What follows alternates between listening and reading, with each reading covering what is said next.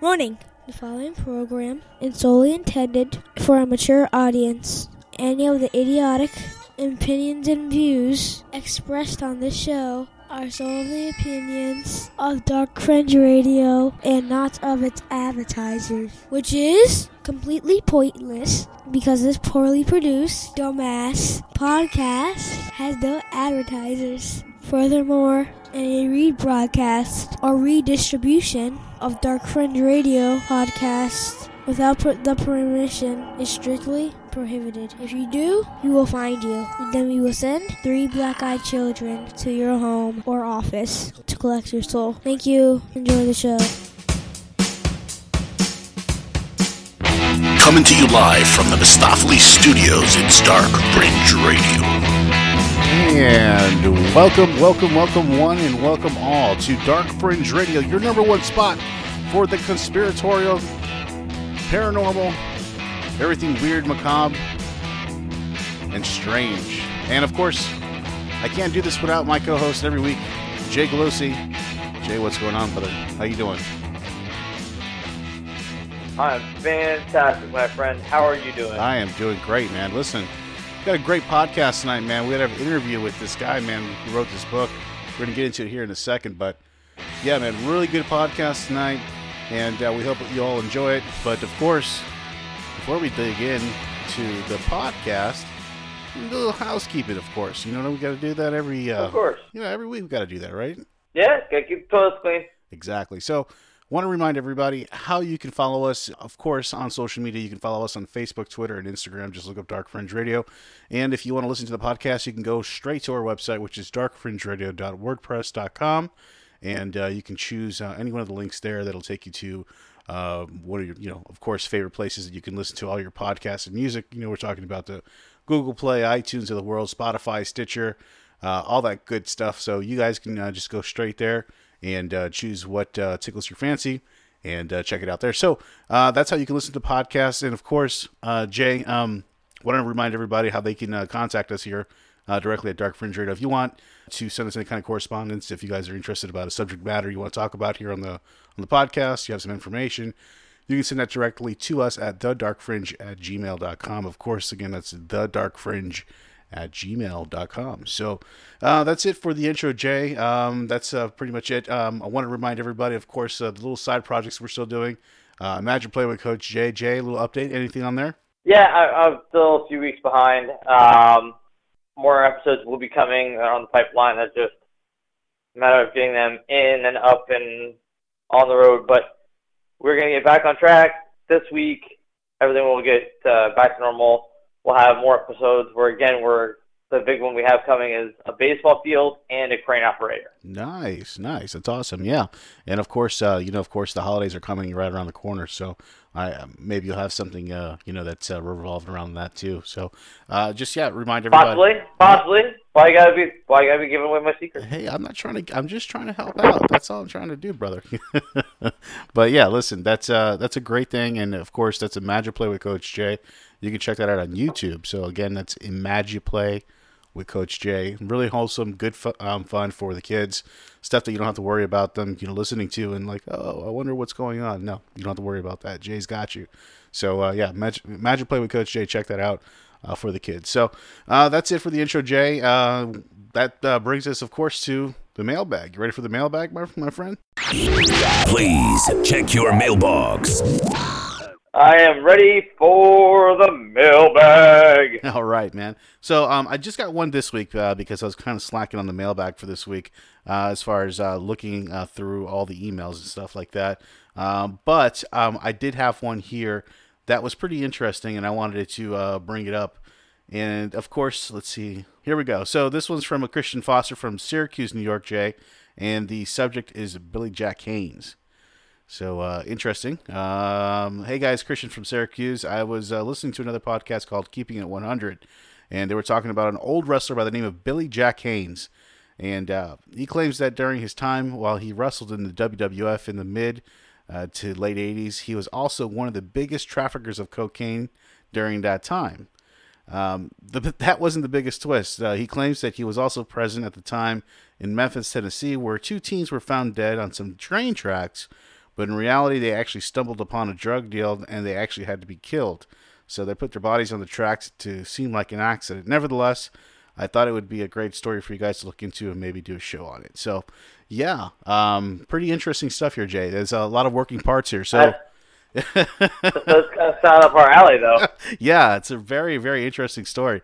So um, I looked into this a little bit here, Jay. Um, so when I saw this come through, I was like, okay, I wanted to see what this guy was talking about. So he was talking about this wrestler uh, named Billy Jack Haynes. He was actually pretty popular in the Mid South area, uh, you know, Tennessee during you know that area. So nevertheless, he- Yeah, yeah, yeah. yeah, I lived out that way. yeah, exactly. So he got a break in the WWE, like in the mid '80s, late you know late '80s. He actually got a break in the WWE, and he actually had a, uh a you know a run. And um, I can't. I think he maybe wrestled under that same name, but nevertheless, during that time, he actually did work with Barry Seal. And Barry Seal, if you, for you guys don't know, uh, was the, um, the the the character that um, Tom Cruise played in American Hustle, that movie that came out maybe about a year or two ago. Uh, and it was basically about a guy who was working for the CIA, but it was also trafficking cocaine. He was a pilot, uh, and he was doing this out of Louisiana. So, long story short, uh, this Billy Jack Haynes guy says that he was actually uh, helping traffic. He was actually one of the biggest traffickers of cocaine during that time, uh, while he was actually wrestling for the WWE during that time at the same time. So it's really a crazy contrast of stories. And then um, he did say that um, he did, um, you know, witness the killing of these two teens because what had happened was that they actually did stumble upon a drug deal, and um, so they actually had to be killed. And what they did is they threw their bodies on the tracks to make it look like an accident. Jesus. Yeah, and it was just it was really brutal. Uh, and then you know it, it was a lot of blackmailing and a lot of uh, corrupt people that were involved in this too. Um, they had like a medical examiner supposedly said that these teens had uh, you know some intoxication levels of 20 marijuana cigarettes as they called it back then in the uh, late 80s uh, early 90s but uh, long story short, uh, you know, they figured out that that wasn't the truth, and that there were stab wounds to these kids' bodies uh, that didn't correlate to getting, you know, a hit by a train, obviously. So yeah, it was, uh, you know, just a, a crazy story, and then obviously this wrestler happens to be involved in it. So it's a pretty, pretty, in, you know, interesting story. Um, I think, uh, you know, it's a pretty a good uh, topic for us to maybe uh, do a podcast on. What do you think, Jay? Oh, that sounds super interesting. I am down to do an episode on it. I will do some research. Yeah, yeah, pretty interesting stuff. So listen, uh, thanks for sending that in. I really do appreciate that uh, regarding Billy Jack Haynes. And listen, that's it for the mailbag, Jay. So uh, of course that brings us to um, our one of our newest segments here. Of course, is called "What the F Florida Man." And uh, for those that don't know and are stumbling upon our podcast here for the first time, uh, this is a segment where we talk about Florida and uh, some of the crazy individuals that come out of this uh, crazy state that me and Jay live in. And of course, uh, before we get started here, Jay, we got to do the intro. You ready for the intro? I'm always ready for this intro. I love this intro. Here we go. Florida man. A Florida man. A Florida man. A Florida man. Now to the town of Seffner, Florida, near Tampa, where last night the earth opened up as it does increasingly, and this time it swallowed a 37 year old man as he slept in his home. A man accused of destroying a liquor store in Okaloosa County told police he was in Alice in Wonderland. Matthew Horace Jones also said a caterpillar smoking a hookah told him to do it. A man calls 911 while Collier County Sheriff's deputies are chasing him, and he says Donald Trump, our president, is his personal friend, a close one at that. A Lake Forest man is uh, not too happy. He's accused of getting violent when waiters at a restaurant told him they weren't giving away free pizza. Covering Florida this morning, a Key West man is behind bars. Investigators say he was caught with a large amount of cocaine hidden in this Cookie Monster doll. All the shit. All right. So, what the F Florida man, Jay? What do you have for this week for what the F Florida man? A Fort Pierce woman tells authorities that it must have been the wind that blew the cocaine into her purse.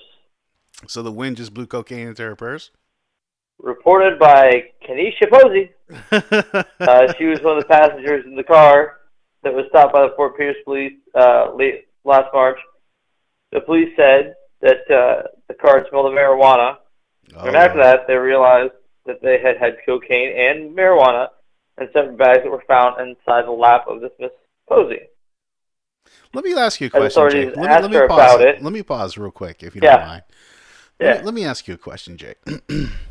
so, Yeah. le- let's say you're riding dirty, right? You know you got cocaine on you, right? Let's just Sure. say, let's just say, in a, in a hypothetical, maybe um, Yeah, this is parallel parallel parallel universe. Okay, let's just say. So you're riding dirty. I guess. parallel universe. You're riding dirty with some cocaine on you. Would you be Would you be puffing marijuana like in your car and reeking of marijuana just to pose even more or even attract more attention to you? Wouldn't that make sense not to do something like that? Here's the problem, Will. Okay. You are adding logic where logic doth not go. you shut out that turd. yeah, listen, I don't know, like man. That's common sense is not common. It's the weirdest thing for something to be named yeah, you're because right. it's not at all what it is. So the wind So blew cocaine that's- into this woman's car. Basically, you're saying.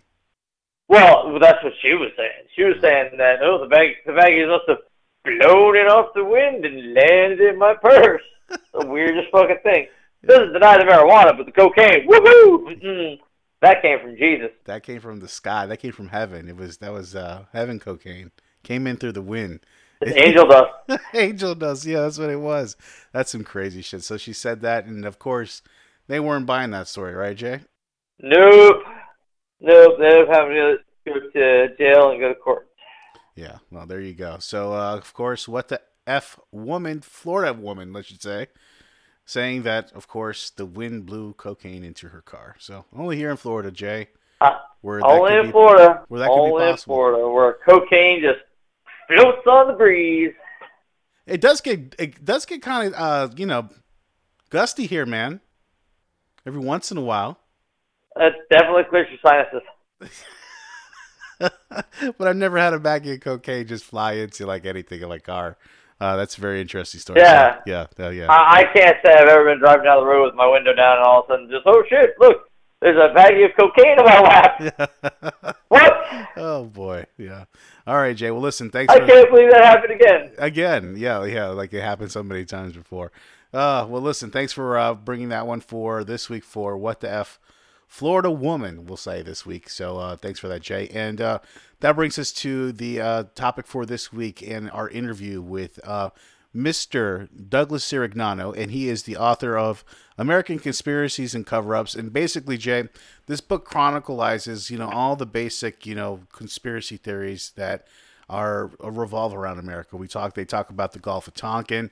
Uh, they talk about JFK, of course. They talk about 9/11. Uh, Yep. but they also talk about Yep. some really cool, interesting ones as well, like the Federal Reserve and how that was all brought to you know brought up and and and, and created, and um, also they get into um, you know how you know FDR how he may have had a hand into killing JFK, you know. So it really gets into some really uh, you know other you know conspiracy theories, but it's a great book for somebody who's a beginner uh, you know, who's really interested in, in getting into conspiracy theories. And these are some really good ones because, for first, they're all true. I mean, these are true events that happen that are actually written in history. And of course, you know, all this stuff has been, you know, uncovered through the Freedom of Information Act. So, over 50 years, uh, something that's classified has to be unclassified. So all this stuff is starts coming out over time, Jay, and um, you know, it's all this stuff is being proven to be correct.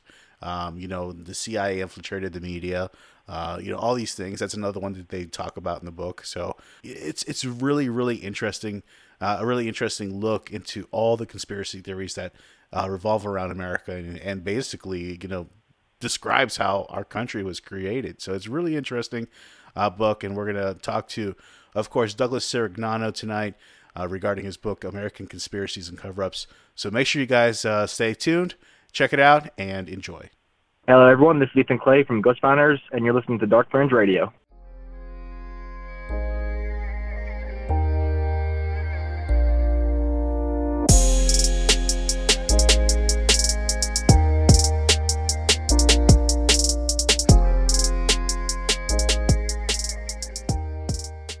Good evening, Dark Fringe Radio listeners. Tonight, we have a very special guest. He is the author of a book entitled American Conspiracies and Cover Ups. It's a fascinating look into some of America's most well known and some not so well known conspiracies throughout history that were proved to be true. Uh, some of these theories uh, mentioned in the book, for instance, are the control of mainstream media by big businesses and political parties, uh, the U.S. government participating in the assassination and death of Dr. Martin Luther King Jr., and of course, the false narrative of 9 11. So please welcome our guest here at Dark Fringe Radio, author of American Conspiracies and Cover Ups, Mr. Douglas Sirignano. Douglas, how are you? And thank you for coming on Dark Fringe Radio. Oh, very good. Thank you for having me. Good to be here. Yes, no, absolutely. Thank you again for coming on our podcast and show. Listen, I really uh, want to get into this book, and uh, I want to thank your publicist, uh, of course, in graciously sending me a copy of the book, and I read it from front to back. It was absolutely wonderful. Let me tell you that. It's also a great introduction for people who are starting to become more interested in the conspiratorial side of history or as a skeptic of the conspiratorial. So yeah. I, I wanted to kind of jump into this head first. One of the things that you mentioned in the introduction of the book was the phrase conspiracy theorist and uh, how it has such a negative connotation to it. And I wanted to ask you why did you think it does and why you think it shouldn't be? Well, you know, I think it does because actually there was a uh, uh, a book written, The Cons- uh, Conspiracy Theory in America, by a, an author named DeHaven Smith. It came out, and it was about right after the Kennedy assassination. The CIA had a specific program to connect all the to connect to all their media outlets and to let them know that anybody who doesn't believe in the Warren Commission, anybody who doesn't believe in the government uh, version of things, should be labeled crazy, irrational, wacko. You know, yeah. and that actually uh, has has has uh, lasted to this day, according to Haven Smith. So, but you know, it's foolish to think that uh, there aren't conspiracies. I mean, the militaries and intelligence agencies is their very nature to act in covert, secretive ways. So it'd be it'd be stupid not to think that there's conspiracies. You know. Yes, you're absolutely right. You know, I, I concur that that thought. Um, and I'm curious. You know, what what led you down this path, Douglas, of researching and writing about you know conspiracy theories? You know, what got you into this in the first place? Well, you know, I grew up in the '70s. I think the counterculture was in, and it was the thing to do to uh, question the establishment. So uh, I think I, you know, I came out of that, and then in 1979, I started uh, receiving this newsletter called the, um, oh my God, the Spotlight. Yeah. yeah, it was actually the publication, I think, of the John Birch Society, and they, you know, they got a lot of things right. They talked about how, you know, the Trilateral Commission and Council on Foreign Relations are running the government how you know the Federal Reserve and other central banks are privately owned. It's a it's a bad banking system. How uh, international bankers want to control a big brother government. This came from the spotlight, so I knew about all of this even before the internet. You know, with the internet, I think so much of this information has come out. Yeah, you're right. So uh, I yeah, I got into it back then, and then with the internet, I think I got into it a little more. Well, that's wonderful. No, seriously, that is. I mean, and you know, listen, in the intro of your book, uh, you also mentioned the five instances where it's proven that the U.S. government was involved or engaged in some type of conspiracy uh, that was contrary that was told to us in the public. And um, one of those instances, uh, which to me is one of my favorite, just to let you know uh, and tell you the truth, that when, especially when someone asks me about how could I believe in conspiracy theories, and I say, how could you not believe in conspiracy theories? And the point that I always, uh, a contention that I always, you know, default to and defer to is the uh, Gulf of Tonkin resolution. And um, you know uh, that's one that I always bring up. Yeah. And could you enlighten my listeners a little bit on that particular theory? Oh yeah, that happened in August 1964, and this uh, a ship, a U.S. ship, was near the North Vietnam, and it claimed that it was uh, attacked by the North Vietnamese. But then within hours, it was telling the White House, "No, we made a mistake. We didn't really get attacked." But anyway, Johnson went on TV that night and he said we were attacked. And so then two days later, the Congress gave him permission to uh, to um, attack, start the Vietnam War. You know, and since then, it's been admitted by the NSA and naval intelligence that it was all a bunch of lies, and Johnson knew it. So even uh, like uh, two days after Gulf of Tonkin, Johnson himself said, "Damn, those stupid sailors were just shooting at flying fish." That's crazy because I, you know, I saw that quote as well, and I found it unbelievable that he actually even said that.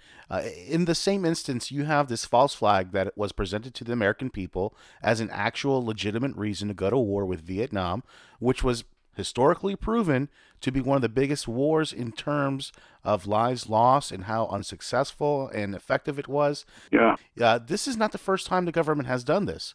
And they've done it uh, as recently in the Bush and Obama, uh, Obama administrations, uh, which is synonymous with wars in the Middle East, Afghanistan, of course, 9 11, which is another you know, major point of contention That was spun to the American public as a reason to go to war with Iraq, and of course also weapons of mass destruction, which were both proved not to you know exist on both fronts. It was it was a moot point, uh, which leads me to another section of your book, and smarten me and my listeners up on, if you could, Operation Northwoods, because a lot of my listeners that were born, uh, you know, post 1980 won't really know about this. So can you tell me a little bit about that? That happened in 1962. The uh, Joint Chiefs of Staff, the highest-ranking generals, they wanted to go go attack Cuba and uh, get rid of Castro. So they presented a, a plan to Robert McNamara, Secretary of Defense, and JFK that they were going to fake attacks against America. They were actually going to uh, uh, blow up ships and blame it on Cuba. They were going to hijack planes and, and blame it on Cuba, so that would give them excuse to um, to go uh, attack Cuba. But it was it was JFK said no, we're not going to do this. But if he had said yes, then then the Joint Chiefs of Staff they were going to do this. It would have been a whole fake operation uh, to get us to attack Cuba. Anybody can go read about that online. It's, look up um, Operations Northwoods. You can actually read the actual paper that that they, was presented to Kennedy. Yeah, and I find it absolutely fascinating. I mean, it's just amazing that even something like that was even proposed. And I mean, they yeah, really. They they even gave like the recommendation of yeah, you should probably do it by ship or by airplane. that they actually recommended yeah. that. You know what I mean? Like they even gave their own yeah, yeah. sense into it. So to me, it's just like it's it's you know right there is a red the most red flag of red flags uh, you know that you could ever propose. Yeah. You know, uh, another one of those. Makes you wonder what else they do. Yeah. Yeah. No, Makes you wonder what else are they doing. Exactly. What, what else are they doing? Exactly. Exactly. You know, another one of those uh, five instances that you mentioned in the introduction of your book, and I didn't want to give them all away, um, but I would like to discuss one more, which is the Manhattan Project. Oh yeah.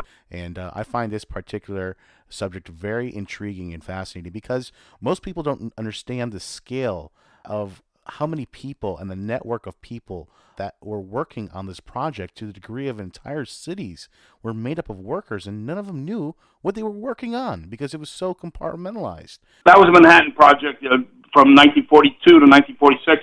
Um, uh, uh, Franklin Roosevelt started a program to build nuclear bombs, and about 130,000 workers were working on building the bombs, but they didn't know they were building nuclear bombs. It was kept a total secret. The, the, the press didn't report on it the Congress didn't know about it.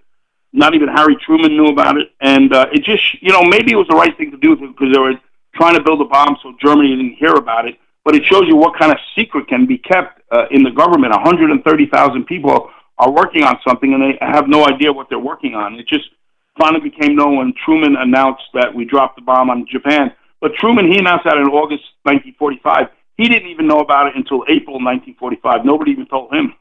Wow. So he was even kept in the dark that long. Yes, yes. See, I didn't even know that. See, these are the little details and the intricacies that most people don't even know about or are aware of. See, most people like me uh, know the outline of most of these uh, you know, conspiracy theories, and especially the Manhattan Project, but I don't know about these little details. And of course, as they say, the devil is in the details, right? Yes, yes. So let's talk about some of these other remarkable stories in your book, Douglas. Uh, one of the things that I mentioned in my introduction of you was the false narrative of 9 11.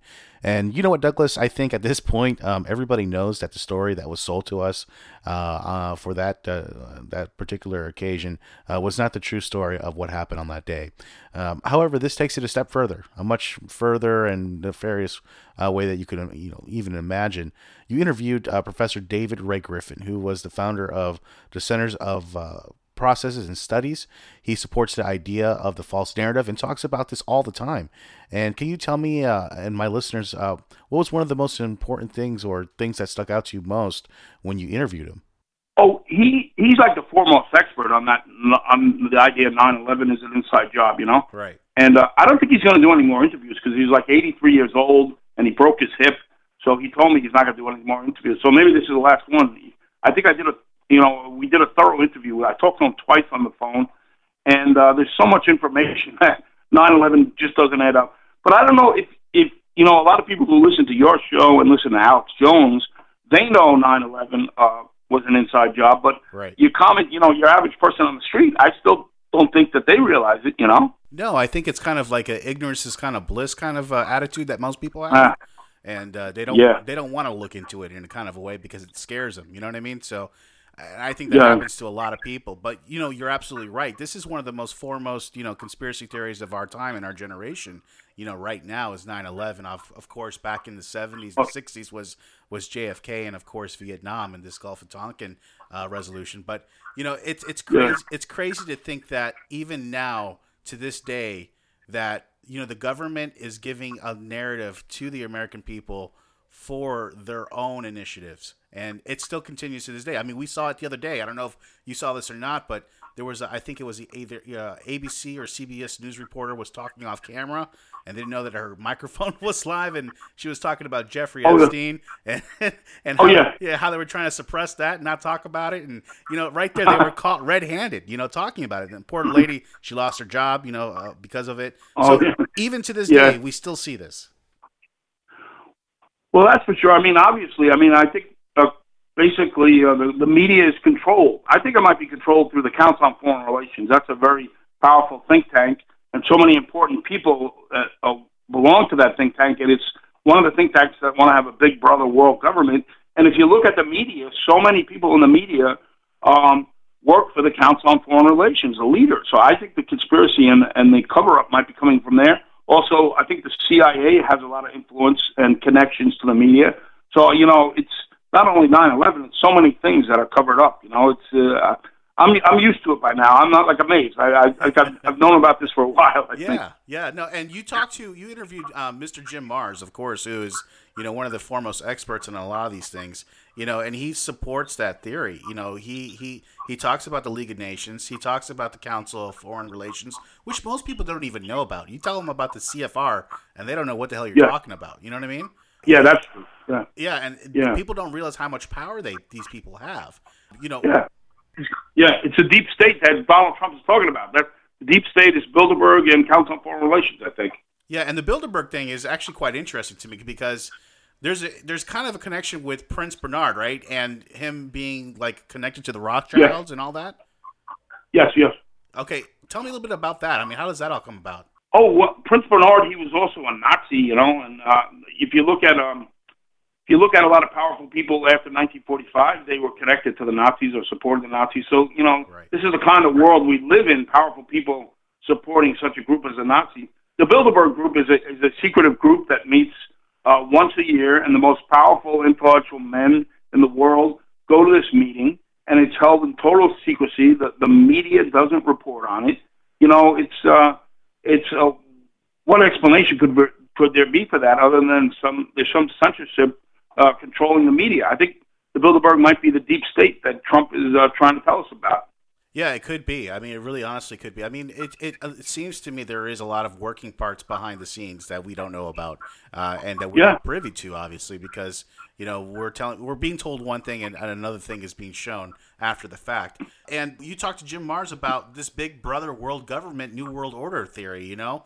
And uh, do you think Yes. that it's eventually going to lead to just look what has been said, like you said in your book, that I think uh, you said Robert Mueller said this. I think he said one world, one religion, one government, something like that. I Oh, mean, yeah, Do you yeah. think it's going to end up to that? Well, that's you know, yes, I remember that. Yes, well, that's the ultimate conspiracy that, and I think it's been going on for centuries. Maybe powerful men they join these secret clubs and they think they're going to control the world government, and that that's what we're up against. That's what Trump's up against.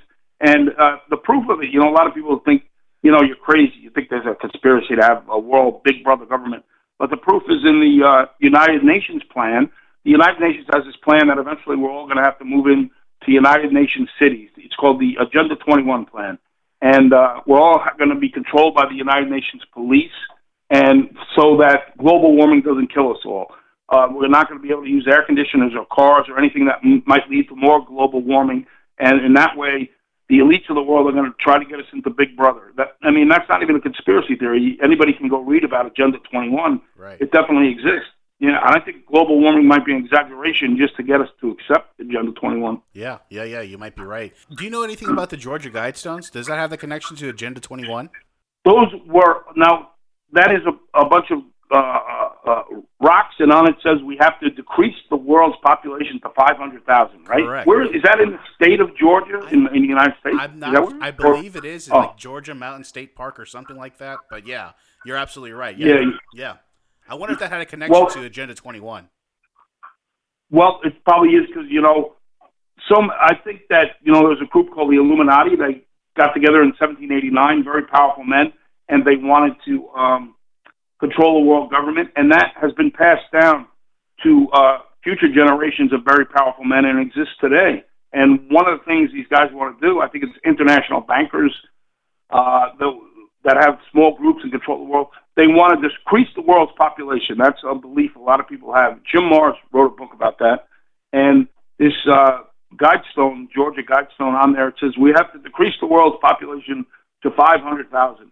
So it's probably coming from from the New World Order groups, these powerful men who want to have a world government, who want to get us all into Agenda 21. Yeah, probably definitely connected, you know? Yeah, I mean, because part of the Illuminati um, motif, or I guess a motto, or is to be Yeah. able to say or tell people that these things are going to be happening, so they actually happen. It's part of their like belief in how they believe that they can manifest these things from happening. So, uh, you know, yeah, I mean, maybe by putting those Georgia Guidestones, it's a way for them to do that. I mean, that's another conspiracy theory right there. But yeah, it, it just continues and continues. I mean, another thing that I um, was, uh, you know, reading in your book was the the cancer establishment and ignoring, uh, of course, the suppressing of you know effective natural supplements and things of Yeah. that nature.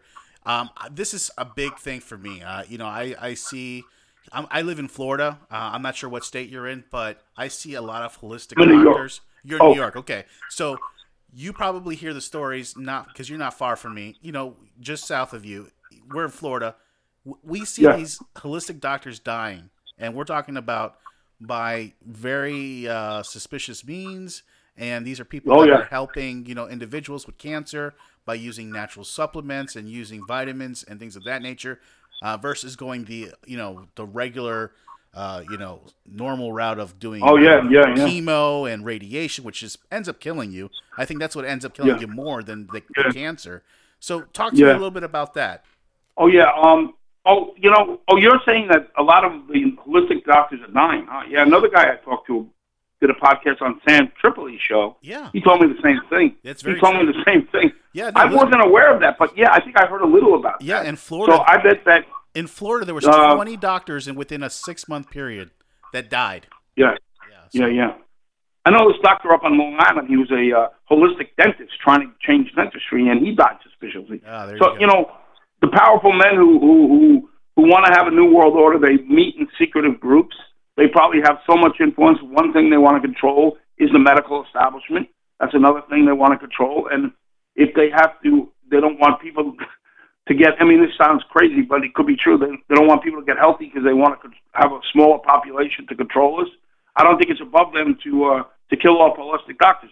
Plus, they're making so much money selling chemotherapy. You know, I mean, Oh, oh, yeah. man, if- Oh, yeah. yeah, that's that's another part of it. I think. Yeah, and all the you know cure for cancer, you know charity, and all this stuff that's given to all that. You know, we talk about you know all these cancer foundations that you know maybe only five percent of the donations go to actual you know research, and Yeah. it's just crazy, you know. Um, and that It's a money thing. It is. It's a money grab, and it, it, it brings Yeah. me to another chapter in your book where you talk about a researcher, uh, Dr. Alan. Um, I think his name is uh, Cantwell, and he Yeah. talks about the uh, AIDS epidemic and how it came from Yeah. contaminated vaccines administered, uh, Yeah. basically administered, you know, administered by the government. Tell me a little bit more Yeah. about that. Oh yeah, I guess I don't know if uh, a lot of people have heard about that, but some people feel that there was a vaccine given out in 1979 uh, solely to gay men in America. Right after that, AIDS broke out, and then there was a vaccine given out to 100,000, 100 million Africans in 1979 by the WHO, uh, World Health Organization, and uh, uh, AIDS broke out there.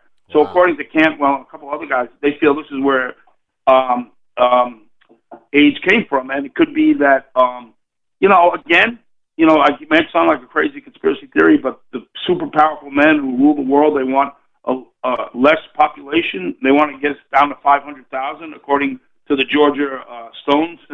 And uh, maybe they were trying to kill them off. Maybe there was some homophobic and racist guys who think it's okay to uh, kill black people and gay people, you know? But it seems that there's a lot of evidence that it came from that vaccine. And that goes into, you know, whether vaccines are dangerous or not. That's pretty much in the news. I think some va- vaccines are good for you, but I think definitely some vaccines are uh, dangerous, and we should uh, we should always look into what what's in the vaccine that that we're taking. You know. Yeah, it's absolutely true. I mean, uh, today I actually posted a meme where I said it's that time of season again for that flu vaccine for everybody, that poison. you know, Yeah, what I mean? yeah, mean, And I, you know uh, what? I'm 40 years old. I've never taken a flu, uh, you know, shot in my entire life. I've never had any, Oh, you, know, you know, knock on wood, bad any, you know, Yeah, any yeah. health issues. But you know what? I've never had the need for it. Uh, you know, I I was never sold on it, never. And I, I just couldn't see Yeah, I how know. I could inject my body with that kind of poison. really, it's like uh, you know, I think a little baby gets something like 14 vaccines before Yes. they're six months old. That's correct. Ridiculous. Yeah. You have kids? Did you give your kids a vaccine? You know what? I actually separated all of them. Um, what I did Oh, yeah. my first one, and uh, it was a pain in the ass to do it because the doctor wouldn't do it. I actually had to find a doctor uh, that would actually Oh, yeah. do it. And what he uh, allowed me to do was actually separate the actual vaccines and actually space them out. So that way, I wasn't overloading the poor kid with all this stuff that his body's never had, Yeah. you know.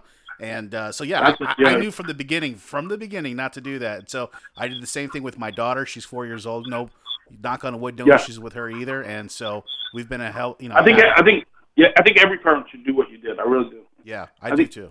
Some vaccines are good for you, but you got to be careful, especially that one that is supposed to wipe out measles, mumps, and rubella at the same time. the MMR shot, correct. Measles, mumps, and rubella, correct. Yeah, That seems so many parents who said that that hurt their child. You know, yeah, yeah. I think it's being covered up because the pharmaceutical companies they provide so much advertisement to the media. So uh, the pharmaceutical companies control the politicians and the media, and they're covering it up. I think. Yeah, and that's another chapter you talk about in your book how it's you know it's you know big farm and it's you know government you know controlled advertising on your normal everyday you know TV shows that you're watching. Yeah. It's all controlled. You know the things that you're seeing, the drug companies. I mean, if, if you watch TV, normal TV, which I don't, but every once in a while I'll want to watch like Wheel of Fortune or something or Jeopardy. so I'll crack on I'll crack on the TV, but in the between the commercials are drug commercials uh, or it's Oh, yeah. a you know it's a political thing. You know what I mean? So it, Yeah. you're absolutely right. I mean, it, it's completely controlled by you know p- politics and Yeah, of course big and- pharma. Th- Some of those drug commercials are, are a joke. I mean, that's a, if you take this drug, you you may uh, commit suicide. You may get a headache for three months. You may shoot your neighbor. You, you know, it's, it's, Yeah. they're just admitting they're doing it in our face. It's Oh, yeah. ridiculous. All not to have diarrhea. Forget it. I'd rather have diarrhea than have than have all. Yeah, and becomes suicidal. Right, exactly. crazy, crazy, crazy. Well, listen. Lastly, one last thing I wanted to bring up here, Doug, uh, before I let you go, was another one of my favorite theories, which is where you talk about Lyndon B. Johnson. Actually, um, lawyers actually claimed that he participated in the assassination of President Kennedy. You know, everybody talks about the JFK conspiracy. They figure, you know, hey, was it you know uh, Harvey Lee Oswald? Was it him in the you know in the in the reformatory? And all that stuff, the repository, all Oh, that. yeah. You know, everybody thinks you know was there the guy in the bush and all that stuff, but nobody really talks about the government. You know, the behind the scenes. It's the government had a lot to do with what happened, and you know, Yeah. it, it's crazy to me that the the crazy part of this whole story was the backstory behind all this the mafia the murder and the cotton allotments i mean i wouldn't even think that cotton allotments had anything to do with this but it actually Oh. did i mean tell me a little bit about that Oh well, yeah. Well, I interviewed um, Barr McClellan, who was one of Lyndon Johnson's lawyers, and he claims Lyndon Johnson was the mastermind of the Kennedy assassination. I I don't. Uh, I think Johnson had something to do with it. He was involved. He knew it was happening, but I think it was more the military-industrial complex than the CIA. You know, uh, but that's you know I think it's it's interesting to at least see that Johnson was wasn't such a good guy, and he probably had something to do with it. But I don't believe like what Barr McClellan says that he was the absolute mastermind. Although some people believe that, you know.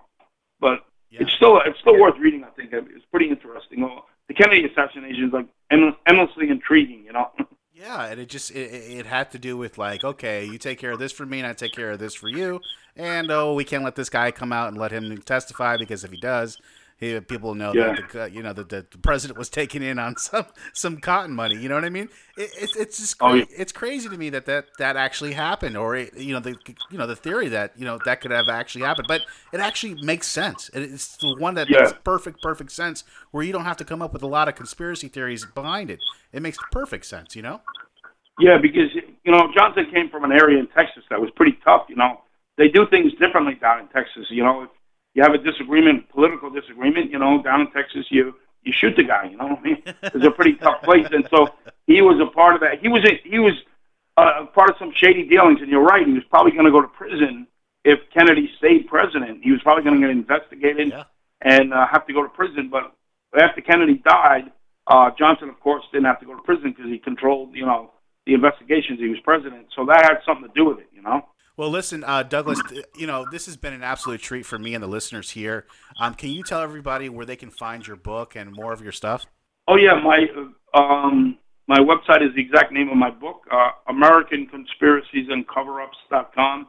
Got to put a slash between cover and ups, and uh, you know then it leads to Amazon. I'm on Amazon there. If you Google my name, I've been on a number of podcasts. You can see the podcasts and whatnot. So uh, thanks a lot. It's been good talking to you. Yeah, no, absolutely. It's been an absolute pleasure, Douglas. And um, listen, if you have anything else that's coming up in the horizon, please let me know. I really want to support this and have you back on because you've been a great, great guest and you have a lot of knowledge. And I want to bring you back on again for some other conspiracy theories uh, that I'm going to be coming up in the future. I'm actually going to be doing one, um, a um, a podcast on Jeffrey Epstein. So we're really going to get into it.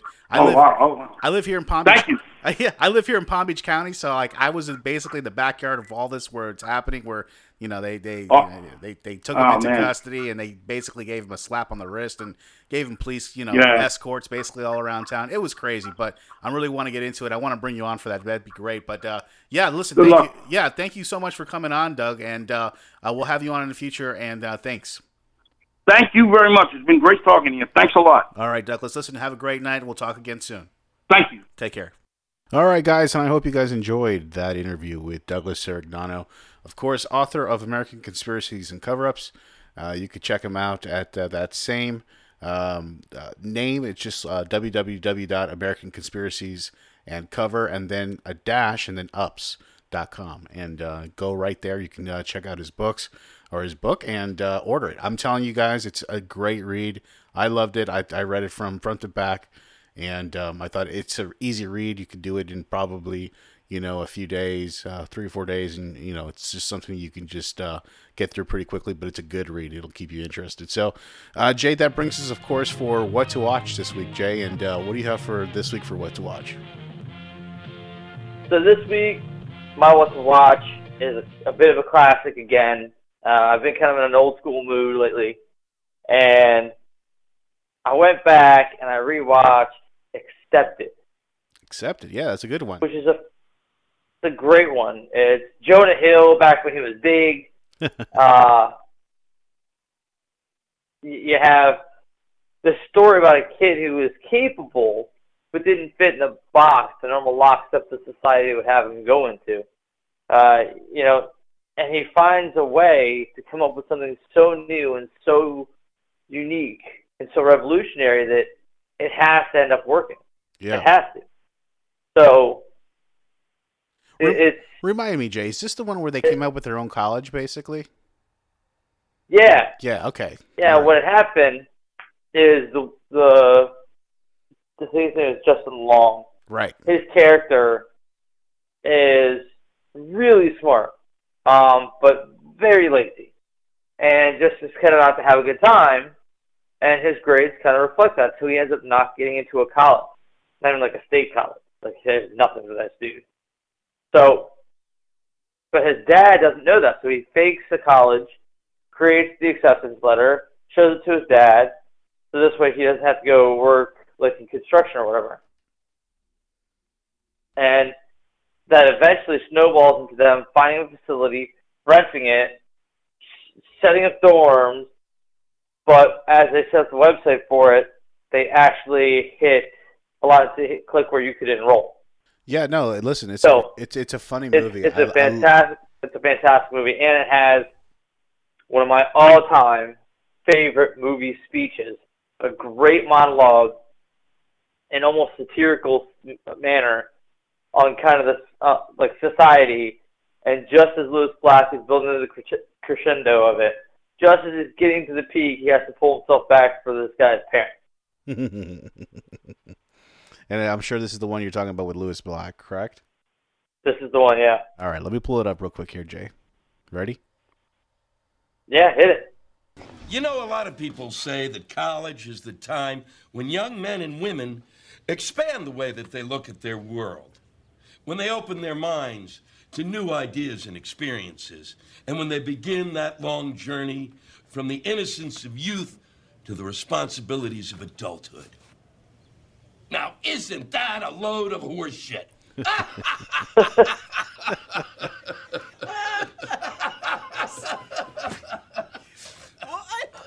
Could you explain that to us a little more?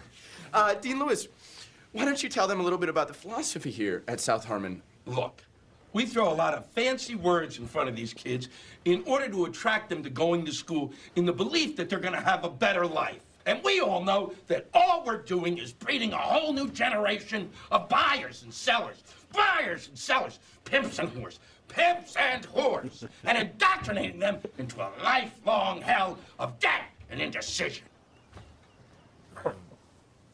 I, um. I, I, I just don't understand. Do I have to spoon feed it to you? Look, there's only one reason the kids want to go to school. Holy shit.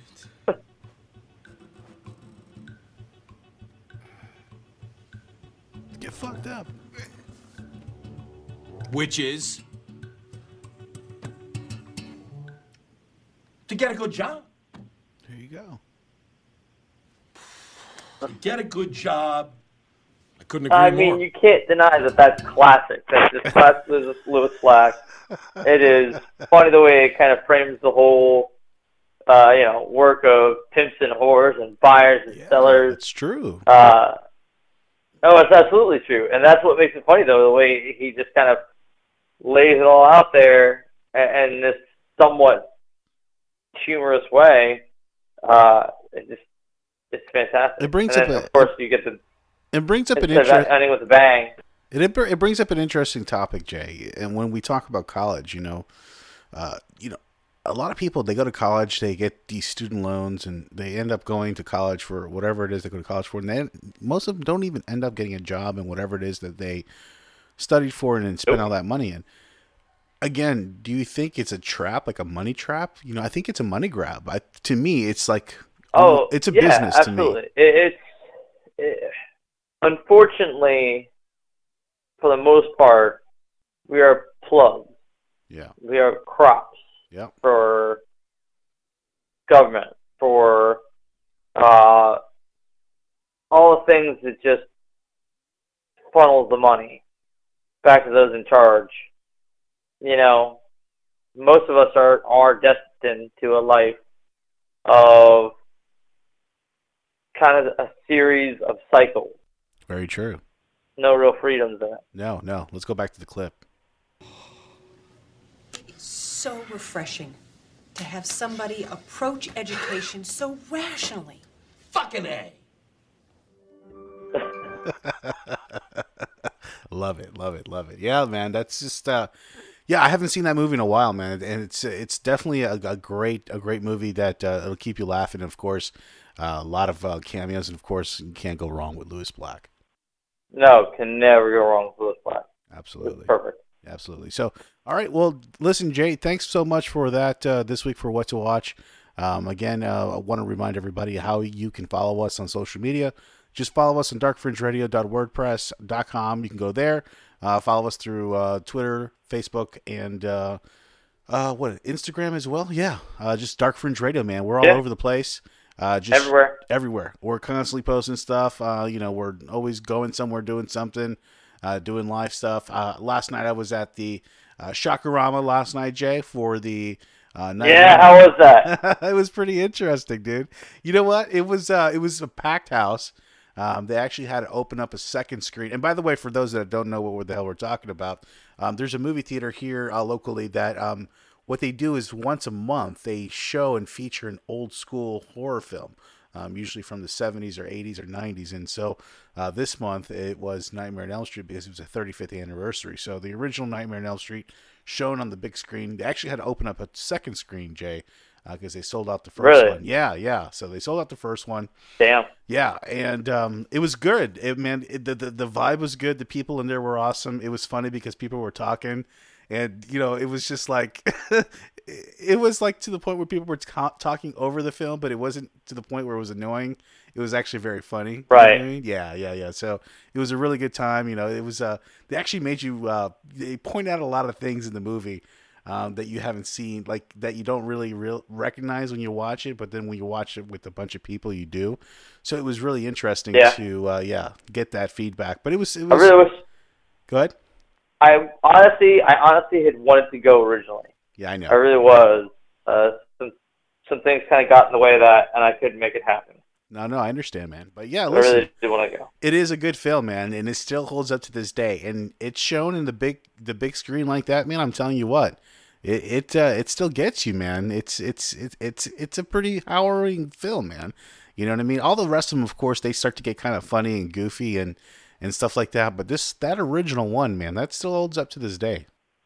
I was telling my son because we were talking about it, uh, and I was telling him that one was by far the scariest. Yeah. Oh, uh, and I think it was because it was they didn't have as large budget. Uh, they had some very large ideas as to what they wanted to do, and then you have a character unlike all of the others, It- where he's almost because he it, it, he's self-aware. Mm-hmm. You know, Jason and Mike Myers, they're killing machines. Leatherface, really just a killing machine. They just kill Right. just to kill. Right. But with Krueger, he has a consciousness to it. So it, it really is like a whole different animal. Yeah. So that first one I was explaining to him is, is by far the scariest because you have this thing that nobody had ever seen before, uh, and it was killing people in a way that was never explained before, or or even thought of. Right. So I said the first one was super scary, and the third one wasn't bad. The third one was Third one was, good. I pretty like the scary. third one. Yeah, the third one was good. I didn't think the second one was scary at all. Yeah, yeah, me either. I thought that one was cheesy as fuck. Yeah, I agree. And then it was funny everything be- after that was it was all It was all satire. it was all laughs. It was all comedy. Yeah. You know what's funny during the slasher comedies. Yeah, it was funny during the movie. It was like, of course, Johnny Depp's character's in there, and that's the first movie he was ever on. And uh, it's like right before his death scene. You know, he's sitting, he's laying on the on the bed, right? And everybody's like, "Bye, Glenn. Bye, Glenn." As he's like getting ready to funny. get killed, they're like, "Bye, Glenn." And it's just like everybody was just laughing, man. So it was a good vibe. It was a good time, man. So yeah, it, it was a good time. So yeah, we do stuff like that um, on a monthly basis, and we're always uh, checking in, doing live stuff. So make sure you check us out on the social media, and of course, how to listen to the podcast again at uh, darkfringeradio.wordpress.com. Again, that's it for this week, Jay. Anything else for the outro for you? No, that's it. Uh, everybody just keep safe, uh, keep an open mind, and as especially as we head into the holiday season, be well to one another. Yeah, absolutely. Very important. Very important. Well, listen, uh, that's it for this week for Dark Fringe Radio. Hope you guys enjoyed the interview with Douglas Sirignano. Again, I am Will Martinez with Jay Galosi. Aloha and goodbye from the Sunshine State. See you later.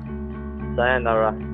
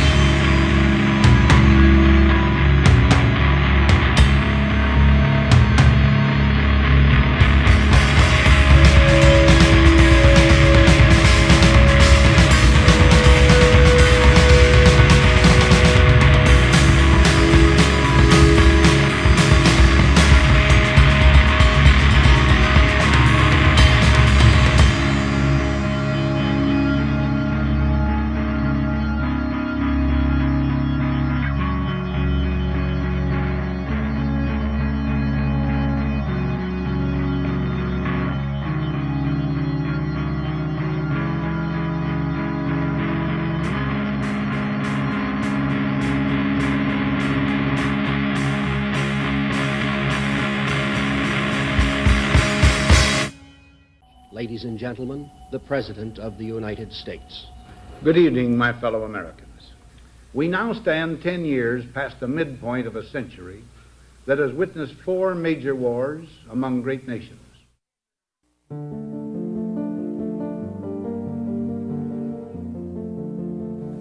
Until the latest of our world conflicts, the United States had no armaments industry. American makers of plowshares could, with time and as required, make swords as well. But we can no longer risk emergency improvisation of national defense. We have been compelled to create a permanent armaments industry of vast proportions. Added to this, three and a half million men and women are directly engaged in the defense establishment. Now, this conjunction of an immense military establishment and a large arms industry is new in the American experience. The total influence, economic, political, even spiritual, is felt in every city, every state house, every office of the federal government. We recognize the imperative need for this development. Yet we must not fail to comprehend its grave implications. Our toil, resources, and livelihood are all involved. So is the very structure of our society.